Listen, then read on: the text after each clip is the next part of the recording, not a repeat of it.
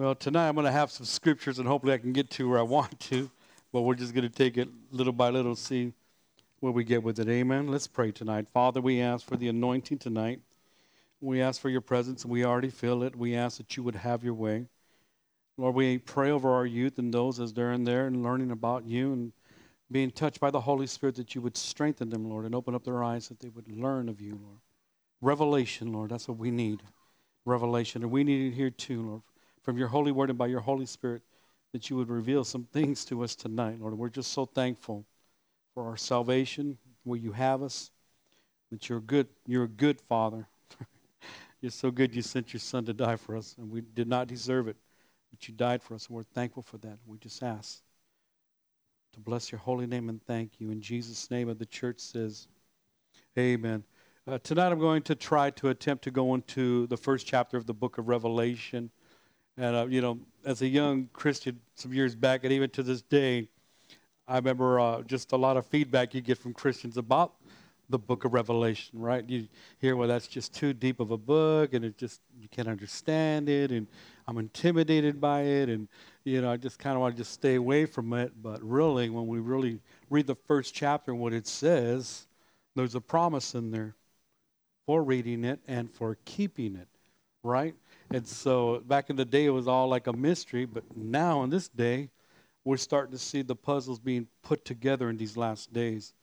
And I mean, really, let's just talk a little bit about the little, the bank crisis that's been going on since over a week, and some of the things that are alarming and really eye openers. But it's just showing you uh, the direction that this world is going.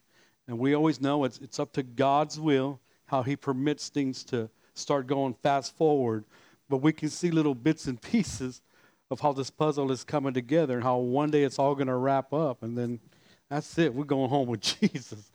And so just looking at some of the things and people panicking, and I get it. Nobody wants to lose their money in the bank. Who does, right? So what are you going to do? Most people are going to like, I'm going to get my money out.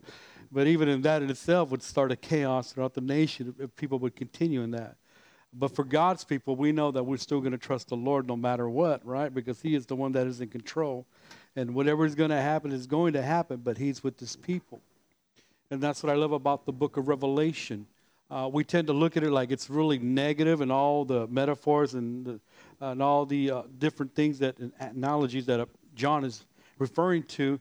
But really, if you look at it, God is in control of this whole book from the beginning of that revelation of Jesus Christ all the way to the end, we win, right? And so praise God. So we know there's coming a day when things are going to get really, really pretty bad, but God is still in control. And what John is trying to do in this book, because in the era that he was in, the church was under persecution. So the Lord you know, gave him this revelation to encourage the church to continue to go into, you know, on with the faith and just keep going forward no matter what. But God loves us so much too that He's revealing certain things that are going to come to pass one day in the future. And so we know this has been going on for 2,000 years for this revelation, but now we're at a point where, you know, there was a time that the church could talk about the book of Revelation to a point. And they talk about the mark of the beast and all that. But now, with the technology that we have, the, the, the, the picture is more clear now. We can see a little bit better. Like, wow, this is all, all the dots are starting to connect little by little. So it's really phenomenal what's going on the last days. And it should excite us, even though it looks kind of whatever. But it's just pointing to one thing that Jesus Christ is coming back one day. And we don't know the hour. None of us do. But I tell you what, I just love that blessed hope, knowing that we can trust Him and have confidence in Him uh, no matter what's going on in this crazy world. There's a lot of things that are going on. Matthew chapter 24 can re- relate, even out of Jesus' own mouth, of some of the things that are going on in the world. And I think I said that last Wednesday about the rumors of war and wars and all that, and the famines and pestilences, which we really have been seeing uh, going on for the last several years, like it's been intensifying. But yet, God is still in control. And I hang on to that promise where He said, And this gospel shall be proclaimed and through all the world. And after that, then the end shall come, right? So there's a mission for the church to do, and that is to do the Great Commission while there's still time to do that. And only, um, you know, no man knows the hour. No, ain't nobody. Only God Himself knows when He's coming. But uh, one day it's, it's going to happen. If it doesn't happen in my lifetime, well, then praise God. Then my kids will go on and keep preaching that message that Jesus is coming back. And it excites me when I talk about him because sometimes I look at some of the things going on in my own life and my circumstances, and they can kind of discourage you. But then when you look to him and you know that he's coming one day, you know, it should excite us. We have a hope, not like the world has. We have an eternal hope of knowing where we're going one day. And that excites me because the world doesn't have an answer what's going on with a lot of things going on right this whole place right now. But we know, we understand, we have revelation. So really, I just pray tonight that of all this, of anything, that God would reveal something specifically to you in your heart, right? This is what this is about. We can read the Word of God we can pray about it, be taught of it, and all that. But until we personally get a revelation of what it means, it's like a jewel, right? It's like treasure. The Holy Spirit opens your eyes and you see something that you've never seen before, then you're able to grasp that and you're like, oh, this is awesome, right? And who likes good news? You know, when we were kids, when we heard good news, we couldn't hold it to ourselves. We wanted to let everybody know our family, our neighborhood, at school. We would just blab it everywhere, right? And that's the exciting thing about it. So uh, just bear with me. We're going to go through some scriptures tonight. And really, just hopefully we can get to uh, the first chapter, and we'll see. But really, uh, just the title of this that teaches the revelation of Jesus Christ, which is very simple. So, a little bit of the introduction of the book of Revelation. Uh, the book of Revelation was probably written around AD 96 at the close of Emperor Domitian's reign. He reigned as a Roman emperor from uh, AD 81 to 96, and he was one of the emperors that was heavily persecuting the church. As a matter of fact, what he would do, he would get, when he found that they were Christians, he would have them come before him, or his represent, representatives, I would say, and um, they had two things they can do. They could have two choices. They get a little incense and they just burn it in the little fire and proclaim him as God and go on their life, or they could deny that and say, no, Jesus Christ is God. And so we know the outcome of a lot that gave their lives, you know, say, no, I'm not going to deny my Lord. And so he was heavily persecuting the church at that time. We believe this is around the time of John, too, was in this era, too. And so he, he persecuted the church, uh, what I say, with forced worship as God or death. So he would try to get them to proclaim out of their own mouth that he is God and he's not, or they would die for their faith. And so, really, the revelation of Jesus Christ in the book is what the ancient Greek word translated uh, revelation is apocalypse. We all know this, right? The word simply means a revealing or an, or an unveiling, you know, something that is hidden, but now it is being revealed, is being shown uh, plainly, and that's what the book of Revelation is. The revelation of Jesus Christ, in the sense that it belongs to him. He is the one doing the revealing, and it is also Jesus' revelation in the sense that he is the object revealed. Jesus is the person revealed by the book. And you know, when I was a young Christian, it was more like I'd seen these revelations. I was looking at the mark of the beast, uh, the trumpets, and the plagues and everything. But really, it's about a revelation of Jesus Christ. And from that point, Jesus will start revealing what's going to come to pass in the future. And so tradition says they tried to martyr John by casting him into a cauldron, like a big old boiling pot of oil. And he escaped by miracle without injury. Domitian afterwards, the emperor, banished him, John, to the island of Patmos, where he wrote the book of Revelation, was released later in his life, and lived in the area of known now uh, the western part of Turkey. He was also the only apostle who died peacefully, right? Every, all the other apostles were martyred, and John was one that was able to live his whole life. And we know that one of his titles was John the Beloved, right? The Lord really loved John. And so let's just look at some of the things here. some of uh, background on John and so before we get to the book of Re- Revelation. It said John was the beloved of Jesus, right? You find this in John chapter 13, verse 23, where that's proclaimed at the at the supper, if I believe, that he he was resting on the Lord's chest, right? His beloved and all by his heart. And he and James were the uh, were the sons of Zebedee, him and his brother. And Jesus nicknamed them what? The sons of thunder, right? Remember that? And John was one of the younger of the disciples. He loved Jesus so much that John was known as the disciple of love. He would lay his head on Jesus' chest. He adored Jesus. It seems that Jesus felt the very same way about John. It was John that it, Jesus entrusted his mother to. Remember when Jesus was on the cross? He said, Son, behold your mother, mother, behold your son, because he's getting ready to go back to his father after his resurrection. And so there's, there's just a connection here between John and Jesus. And so he was also one of the, uh, the inner circle that Jesus had, right? his three disciples, they were the ones that witnessed uh, Jesus' transfiguration and other instances that were going on that were like the inner circle of Jesus. So he was one of the three that was close to Jesus. John was there at the Garden of Gethsemane too, waiting while Jesus prayed. John loved Jesus so much that he was never very far from Jesus. It seemed that this great love that John had for Jesus helped him to understand the person of Jesus more than any other disciple. And this is what it's about relationship and revelation. And so let's go to the book of John, the first book in the gospel. We can go to John chapter 1, verse 1, and it's very familiar. But I'm trying to get just talk a little bit about John prior, uh, before we get into the book of Revelation, of what he's seen and how he perceived Christ and what he wrote about them, right? This is what it's about. You get to know Jesus little by little. After the three and a half years of earthly ministry, he got to really get a hold of who Jesus was. That's the awesome thing about it. So God is building this up with John's life for a purpose because we're going to see later on why. So in this book of John, it shows Jesus as God manifested in the flesh, right? The first few scriptures say that. So we know that the book of John itself is really titled Jesus the God man, right? It speaks of him being fully man and fully God. And so John chapter 1 verse 1 says this, "In the beginning was the word and the word is with God and the word was God." Verse 2, "The same was in the beginning with God."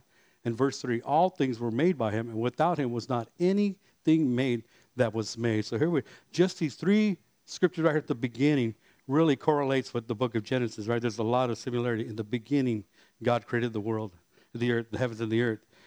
So he said, In the beginning was the Word, and the Word was with God, and the Word was God.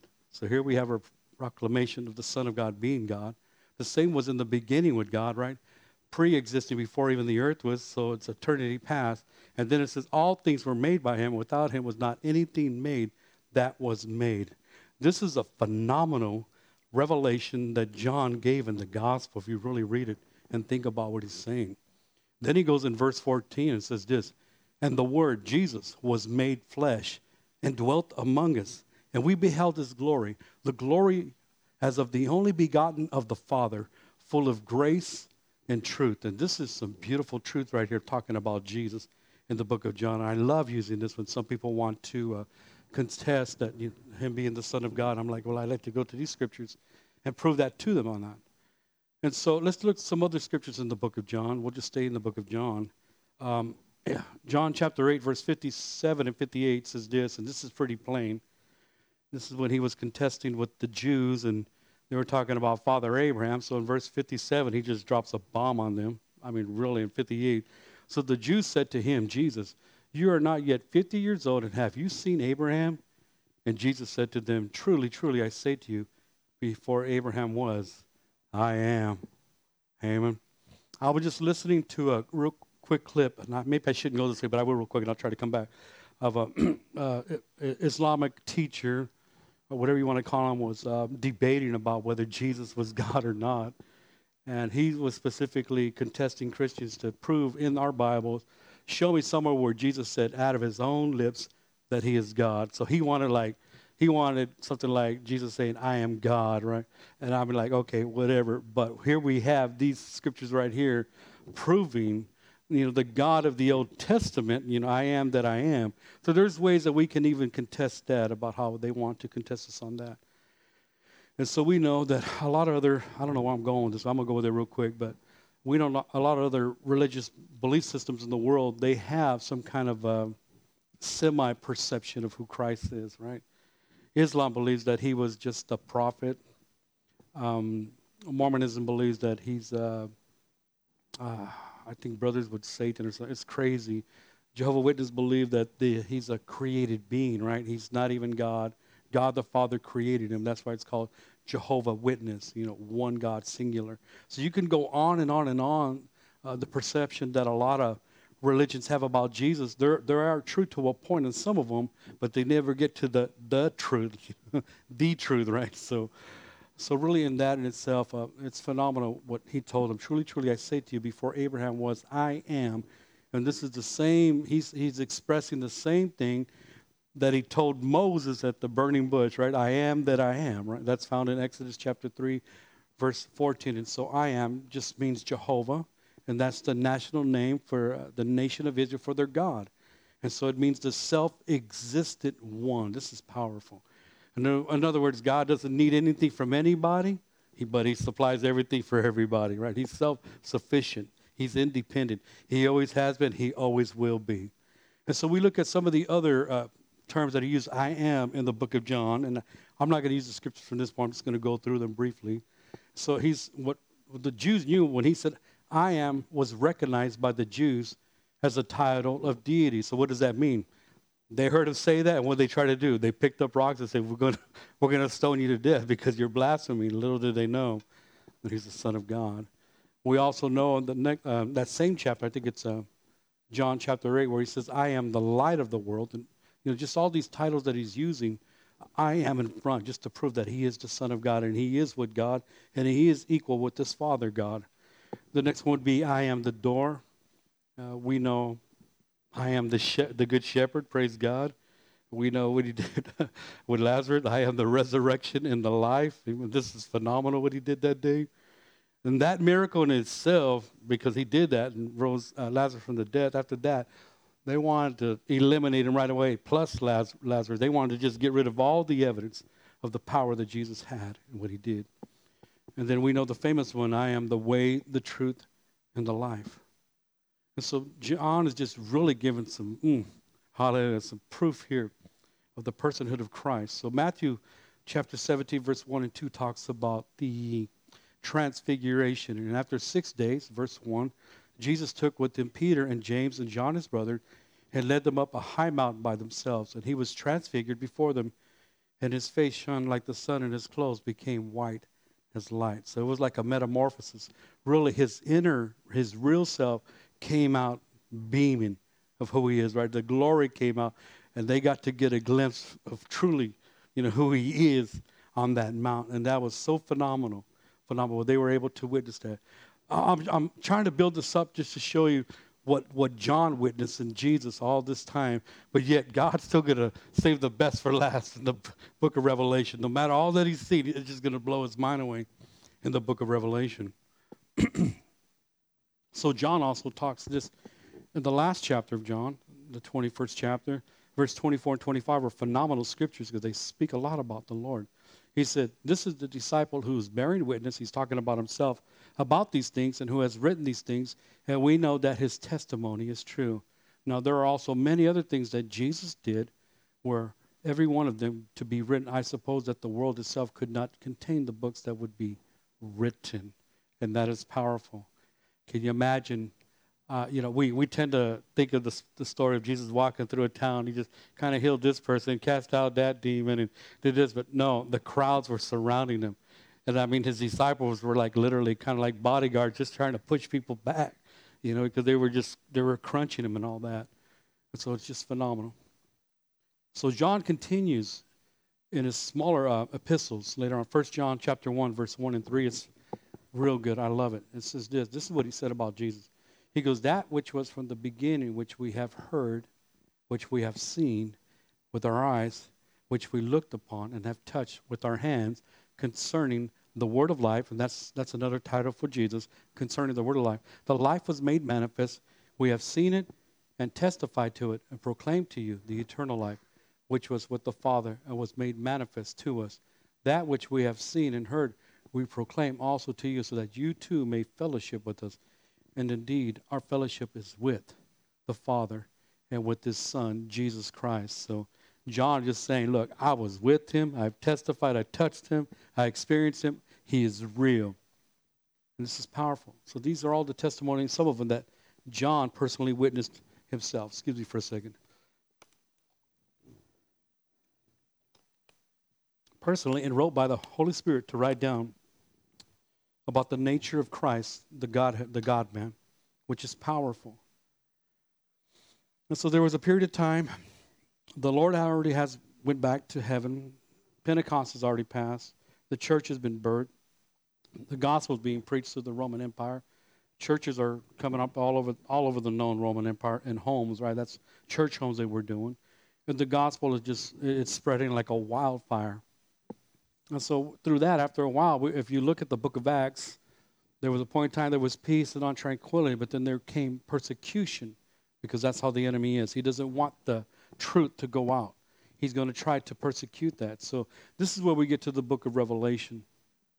So John, as you heard, he got arrested because he was very sold out for Christ, for his witness and testimony to the Lord Jesus Christ.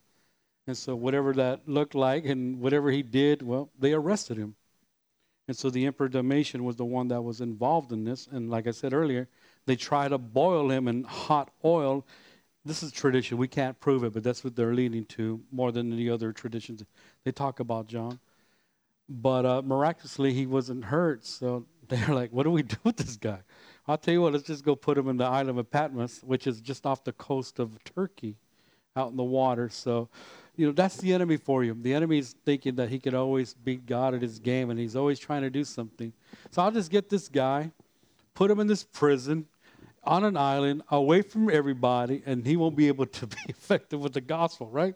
He's just sitting there, he's in solitary confinement or whatever he is, or he's doing whatever he's doing in there. And yet God has a plan. God has a plan. Right? You can't stop the hand of God. You can't stop the gospel. No matter what anybody or any anybody would try, they cannot stop the gospel of Jesus Christ. And so, what do you think is going through John's mind at this point? You know, my life's over. with. This is it. I'm good, just going to sit here. You know, I love the Lord. I'm content. Maybe, maybe he's content. Maybe he's not. But you could imagine in his mind, you know, I survived this that happened to me, and is that it? Is that it for me, Lord? Is, is this it? I'm retired no more of the gospel? He must have sat there and just thought about that. But then the Lord moved. So let's go to Revelation chapter 1, verse 1. It says, The revelation of Jesus Christ, which God gave to him sh- to show to his servants the things that must soon take place, he made it known by sending his angels to his servant John. Verse 2 Who bore witness to the word of God and to the testimony of Jesus Christ, even to all that he saw. Blessed, here we go. Here's the blessing right here. We read this book. Verse 3 says, Blessed is the one who reads aloud the words of this prophecy, and blessed are those who hear and, and who keep what is written in it, for the time is near. And so, really, it's saying at the first, it said, the revelation of Jesus Christ, which God gave him to show to his servants the things that must soon take place. So, God the Father has given Jesus Christ this authority, right? All power has been given to me in heaven and earth. That's what he did at Calvary, which God gave to him to show his servants the things that must soon take place. So, first, what the Lord is going to do, he's going to reveal himself to John, right? Specifically in this vision but after that, then he's going to start revealing to him what's going to come to pass in the future. So this is phenomenal. This is phenomenal. And so what John does right here, verse uh, 4, he's going to greet the seven churches. This is what this is about at the beginning. We know that the number seven runs a lot through the book of Revelation, right? The seven trumpets, the seven bowls. You, know, you go on, seven seals. You go on and on and on. You see uh, the number seven a lot, which is God's complete number. So John says, John to the seven churches that are in Asia, grace to you and peace from him who is and who was and who is to come, and from the seven spirits who are before his throne, and from Jesus Christ, the faithful witness, the firstborn of the dead, and the ruler of kings on earth, to him who loved us and has freed us from our sins by his blood, and made us a kingdom, priest to his God and Father. To him be glory and dominion forever and ever. Amen. And so that's how John greets the seven churches. Now we know, uh, I should have mentioned earlier, but I did mention the, the country, modern day Turkey, the western part, that's where these seven churches were all residing. They were kind of close by, but not too close, but enough in a walking distance. So, for whatever reason, the Lord picked these seven churches to be described in the book of Revelation. So you have a, uh, a revelation right here of the Trinity. It says in verse 4, again, we're going to go, Grace to you and peace from him who is and who was and who is to come. That's the Father. And from the seven spirits who are before his throne. It doesn't mean that there's seven Holy Spirits. That means that's the attributes of the Holy Spirit. Amen. And are before his throne. And from the Son now. So we got the Father, the Spirit, and the Son. And from Jesus Christ, the faithful witness, the firstborn of the dead. We know what that means, that he was the first one to be resurrected after his death. And after that, everyone else that's born again will have that same resurrection one day. And the ruler of kings on earth to him who loves us and has freed us from our sins by his blood. This is powerful. He's speaking about the cross and what's been done for us. And made us a kingdom, right? The kingdom of God, priest to his God and Father. To him be glory and dominion forever and ever. Amen. So that is the greeting. So John starts giving some detail now. And this is what he says, verse 7 Behold, he is coming with the clouds, and every eye will see him, and even those who pierced him, and all the tribes of the earth will wail on account of him. Even so, amen. So he's already talking about what it's going to be like on that day when Christ is going to come at the second coming and clean house and take over and all that. Now, you can really, he, where John gets this, and really, I believe that he gets it out of the book of Daniel, because Daniel and, and Revelation, they correlate. There's a lot, a connection between them on uh, last days uh, prophecies and all that. Daniel chapter 7 says something similar to verse 7 in Revelation. It said, uh, verse 13, I saw in the night visions, behold, with the clouds of heaven, there came one like a son of man, and he came to the Ancient of Days, that's another term for the God the Father, and was presented before him. And listen to this, verse 14. And to him was given dominion and glory and a kingdom that all peoples, nations, and languages should serve him. His dominion is an everlasting dominion which shall not pass away, and his kingdom one that shall not be destroyed. So this is some powerful, powerful promise right here. This is in the Old Testament. So he continues and say this, verse 8 I am the Alpha and the Omega, says the Lord God, who is and who was and who is to come, the Almighty. In other words, the Lord is saying, I am the, the beginning of the end, right? He is the beginning of the end of creation of man and all that he's done that because he is in control of it. Now, verse 9, we look at what John is about to do. He's about to connect with the persecuted churches. And this is what he says. He said, I, John, your brother and partner in the tribulation and the kingdom and the patience, endurance that in Jesus was on the island called Patmos on account of the word of God and the testimony of Jesus. He says again, I, John, your brother and partner in the tribulation and the kingdom and the patient endurance that in Jesus was on the island called Patmos on account of the word of God and the testimony of Jesus. Verse 10 says, I was in the Spirit on the Lord's day, and I heard behind me a loud voice like a trumpet. And here's where it gets interesting. This is the vision of the Son of Man. John is going to see a vision of the Lord really in his glory. And he's going to try his best to describe that, right? How can you do that? Describe God in a vision. You look at him, you're like, I'm going to try my best to describe him, but he's, he's pretty much almost indescribable. So, verse 11, he goes back real quick and he attends or he addresses the seven churches, saying, Write what you see in a book and send it to the seven churches to Ephesus and Smyrna, to Pergamon and to Thyatira, and to Sardis and to Philadelphia and to Laodicea. Then I turned, verse 12, to see the voice that was speaking to me. And on turning, I saw seven golden lampstands. And in the midst of the lampstands, one like the Son of Man, clothed with a long robe and with a golden sash around his chest. The hairs of his head were white, like white wool, like snow. His eyes were like a flame of fire. His feet were like bronze, uh, burnished uh, bronze, refined in a furnace, and his voice was like the roar of many waters. In his right hand he held seven stars. From his mouth came a sharp two edged sword and his face was like the sun shining in full strength. So this is what John is he's trying his best to describe what he sees. He said, Then I turned, verse 12, to see the voice that was speaking to me. And on turning, I saw seven golden lampstands, right? What do the lampstands represent? They represent the churches. We got to get a picture of what's going on here.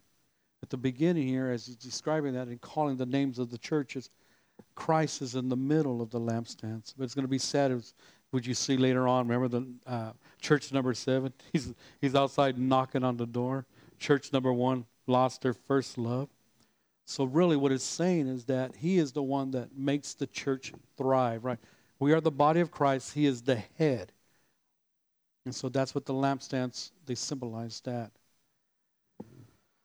The hairs of his head were white like, like white wool, like snow. This is powerful. This, this stands for his attribute of him, his pureness, who he is, his purity, just pureness and his holiness like snow. And his eyes were like a flame of fire. In other words, his eyes are piercing. They can see everything. Nothing, nothing is, um, uh, what's the word I want to use? Everything is naked before his eyes, I should say.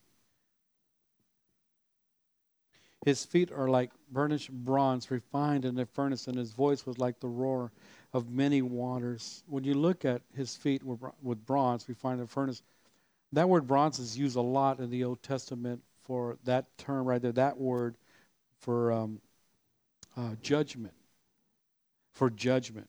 Uh, you see that in the altar when they would offer up the sacrifices in the temple, they had like a bronze screen and all that. And the re- reason they would use that bronze because it was really uh, used for high tempered heat. It could handle the heat of the sacrifices and all that. So this typifies of what he did for us at Calvary, that bronze right there, and also proving that he was also fully man and fully God. He was also a human being, refined in a furnace, right? He was, oh boy. And his voice was like the roar of many waters. And that's been said time and time and time again on his voice. And I can't even imagine what that would sound like, but I'm sure it would, it would get our attentions. And it would get our attention so much that uh, the Lord spoke on that mountain, and the Jews didn't want to hear it anymore. I said this last week. They're like, Moses, you talk to him, and then you come relate to us what he's saying. We don't want to hear his voice anymore. We're just we're scared to hear his voice. and in his right hand he held seven stars, and from his mouth came a, a sharp two-edged sword, and his face was like the sun, shining in full strength. The most this is one of the most awesome thing about the description because we have the same kind of description, and I didn't look up that the verses in, in the book of Daniel where Daniel had a revelation of the Lord too. And he's seen basically the same thing the Lord in the Old Testament and then the Lord in the New Testament. So with that saying, he's always been God. He's always been God. The only difference has been it's been the cross. There's that's the difference right the cross, what he did there for us. And so the same thing that what, what happened to Daniel happens to John. It says, When I saw him, verse 17, I fell at his feet as though dead, but he laid his right hand on me, saying, Fear not. I am the first and the last. So this kind of puzzles me, right? Because at the beginning it said that he had they, that he's seen a, a vision of Jesus. He turns on, he looks, he starts describing him. But then when you look at verse 17, it says, When I saw him, I fell at his feet as dead, but he laid his right hand on me. So is it a vision now or what's going on? You judge for yourself. I just thought it was very intriguing. When I started reading I said, wait a minute. He's talking about a, a, a vision, but all of a sudden it seems like it's real. It's the real deal. Deal. So he says, "Fear not, for I, I am the first and the last." Verse 18, and the living one. I died, and behold, I'm alive forevermore, and I have the keys of death and Hades. All due to what he did, Calvary. I'm alive forevermore. The resurrection Write therefore, verse 19, the things that you have seen, those that are and those that are to take place after this. And this is powerful. Do you remember the story in the Old Testament when the Lord appeared to Abraham? Right, we were talking about that earlier before Abraham was I am. Abraham was in front of his, his tent in the heat of the day, and the Lord appeared in the form of a man, right? This is a type of the of the gospel in the New Testament, and the two angels that were with him. And uh, immediately Abraham recognized the Lord and called him Lord, and you know asked if he could uh, tend to their needs, you know, feed them and all that. And so they start dressing the the food and all that. And after a while, um, the Lord sends the two angels towards Sodom and Gomorrah, right? And then the Lord asks Abraham a question.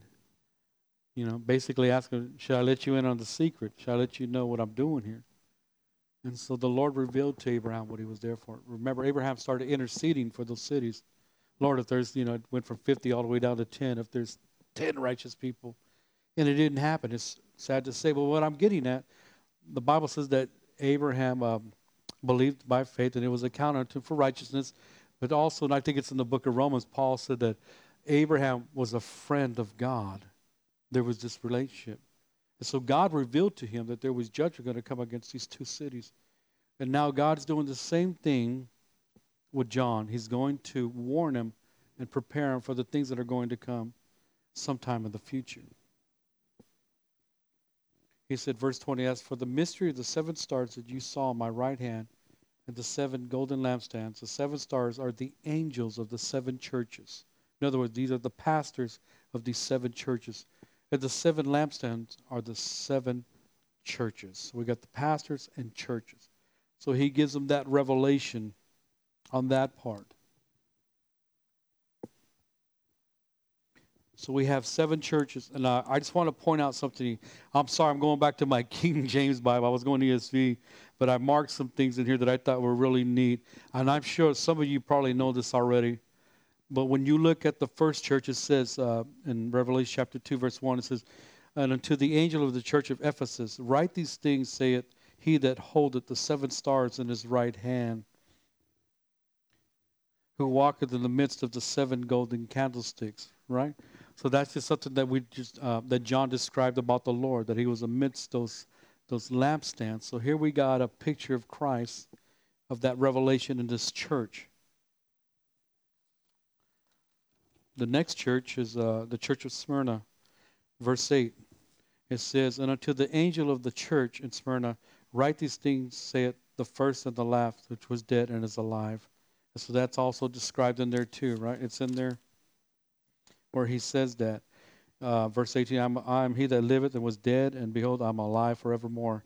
So it's just so unique when you start looking at the first way, the first thing that Christ describes himself in each church, they go back to the first chapter. Pretty much the majority of them. The church of Pergamos says, These things saith he which has the sharp sword with two edges, right? So we just read that when John described Jesus. So that's another church. The next church is uh, the church of Thyatira. And verse 18 it said, Unto the angel of the church write, These things saith the Son of God, who has his eyes like unto a flame of fire, and his feet are like fine brass. And that's interchangeable. They go from bronze to brass all the time in the Bible. Basically means the same thing. And so you go to the next church, and this church of Sardis in chapter 3, verse 1. And, the, and unto the angel of the church in Sardis write, These things saith he that hath the seven spirits of God and the seven stars. And so we just read that earlier about the seven um, stars, seven spirit. Now the next one, I, it was kind of hard to try to find that one. Verse um, verse seven, and unto the church of Philadelphia, these things saith he that is holy, he that is true, he that has the key of David, he that opened up and no man shut it, and shut it that no man opened it. I was trying to find that in the first chapter, and I really couldn't find much, but I found one word in verse 18 where it used the word key. So that's as close as I can get to that one. And then you have the last one, which is Laodicea, the uh, 14th verse, and it says, And unto the angel of the church of Laodiceans write, These things saith the Amen, the faithful and the true witness, the beginning of the creation of God. And I think I found that one like in verse, not in the description of Christ, but somewhere else. I'm trying to remember where I found it. Wasn't it? I think it might have been verse 5, Revelation chapter 1, verse 5. And from Jesus Christ, who is the faithful witness and the first begotten of the dead. And so you just got pictures of, of the churches that describe who Christ is, which really relates to who he is. So basically, what's going on if Christ is not in the church, then it's just a dead church, right? If Christ is not in the church, it's just a dead church. If the Holy Spirit is not moving in a church, it's dead. There has to be life. There has to be this vibrancy. There has to be the Lord leading us within the body of Christ because He is the head. And so when we look at these seven churches, we can go through them. And the Lord you know, says, I know your works, right? There's, these are works that we do. There are works that we do for the Lord. Have nothing to do with our salvation, but they're going to proofs of things of our, of, uh, you know, our our love for Him and our faithfulness to Him. You know, we want to do good works. And He starts, you know, some of these churches, I think uh, two out of the seven churches were not rebuked, but the other five were rebuked. And this first one, it's just sad, really, the church of Ephesus, If you look at verse 4, it says, Nevertheless, I have somewhat against thee or you, because thou hast left, or you have left your first love. And when you go back and you start reading the book of uh, Ephesians that Paul wrote, this was a church that he was boasting about that had so much love and just loved people, and they're a, a vibrant church. And then look where they ended up after you know a period of time. So really, why is God doing this? Why is He eh, saying this, you know, to all these different churches? Because He loves us, and He wants to bring correction, right? He wants to say, "Hey, I love you, and you're doing good here, but you need to work in this area now." And that's how God works. He's always going to do that for us. Now, some teach that this is like a dispensation. The first church that's mentioned is like back when the church birthed, and it's just been going on till we get where we're at right now. And I mean, that, that can work. But I look at all seven of these churches, and they're, they're, they're alive right now in this world, someplace, whether it's a church that's uh, uh, uh thriving or it's a church that's dead. But there's churches all over. So is Christ really reigning in our church? Because it's his church. Is he truly uh, had the access that He wants in our life as a body to be able to work through us and let the Holy Spirit work through us to do the work that He's calling us to do. And I, I believe we are, and I'm sure that uh, if the Lord walked in this door, He would be like, "Okay, we love you, but uh, look, Daniel, this right here, and that, you know, and we're fine with that. We know, we know we're not some perfect church, or that that's not going to happen till we're glorified, but we strive to want to please them, right? And this is where revelation comes when we start getting revelation who he is, when, when you really spend that time and just meditate on him, and he starts revealing himself to you, there's nothing like it in the whole world. And I know some of you have experienced that, but when it comes to that point where this word has went from me reading it with my eyes and then coming to my heart to finally I get revelation, that is that's a beautiful thing to have. And that's what he desires. He desires to show himself to us in a way that we're just we're amazed and we just fall in love with them. And I think that's what's missing in the churches. And not to be critical in churches, but there seems to be a misconception of how we get people into, you know, and to come, to invite them, to witness them, to love them. And there's been different kind of strategies that have been used, different ways. And I get it. You know, they're, they're desperate and trying to figure out ways to do it. But we got to remember, this is where the Holy Spirit comes in. And if we have the Holy Spirit moving and if we have the love of Christ in us, people are going to come because they want the real deal. And they're going to be able to come with us because they're going to see that we're messed up too. And we're all walking by the grace of God just by what He's doing in our life. And so that's not trying to be critical, it's just the truth. Whatever conceptions or whatever strategies a church uses to bring people in, well, now they got to come up with the next gimmick. How do we keep them in, right? We tried this, we brought them in with all that. I'm sorry, it's not going to work. But if they're if, they're just loved and they feel the the conviction of the Holy Spirit and it, their hearts being dealt with and they feel the love of God and the presence of God, it's going to make them like, hey, I got to hang out here and see what's going on. This is a little bit different than what I'm used to, and that's what we need. We're not we're not the church. We are a part of that, a very small part of the universal church of God in this system right now, in this world. And so I would just encourage you on that, that really just asking God that He would show you specifically what He's asking you to do, what He's calling you to do within this local body. That He would give you that re- revelation because you know what? Once He gives you that, and would you know, He's going to equip you to do what you need to do to be so we're all beneficial within the body. But really, um, I look I look at these churches and I'm like, Lord, we we got fault ourselves and there's some things that we need to work out, but we love you. And we got to remember, we, we got to keep our first love in Him. We need that more, most of all. Our first love in Christ. And if we, we, we keep Him as the object of our faith, continue to preach Him, and just love Him and lead people to Him, God's going to move mightily through our heart, our life because the Holy Spirit is going to back that up. The Holy Spirit has come to testify of Christ, exalt Christ, right? And to do these things and to make Christ known and to show his character and his attributes to us in a way that's just phenomenal. And I just want to encourage you in that. We're not perfect. Let's pray for one another. Come hang out with me for about a day. and you'll see. Amen. And I love it. You know, we're gonna we're gonna show each other grace, right? We're gonna love each other. We're in this together. We're gonna go forward. But really, I just God just wants a, a, a church that's that's willing to obey Him and just love Him and, and let Him have His way in their lives because He is our lifeline. Without Him, A Holy Spirit will leave and it'll just be a dead social club. That's what it'll become. And I know that's not what we desire, none of that. But I know that the Lord is, uh, he, He's moving. He's moving in the church. He's starting to uh, draw some people and deal with some hearts. And, you know, He's changing some of us and things in our life. He's helping me. I need a lot of change. But praise God. But this is what it's about. We just want to be faithful. And, and really, what John is just trying to encourage the church. You're going through some things. You're going to go through some things.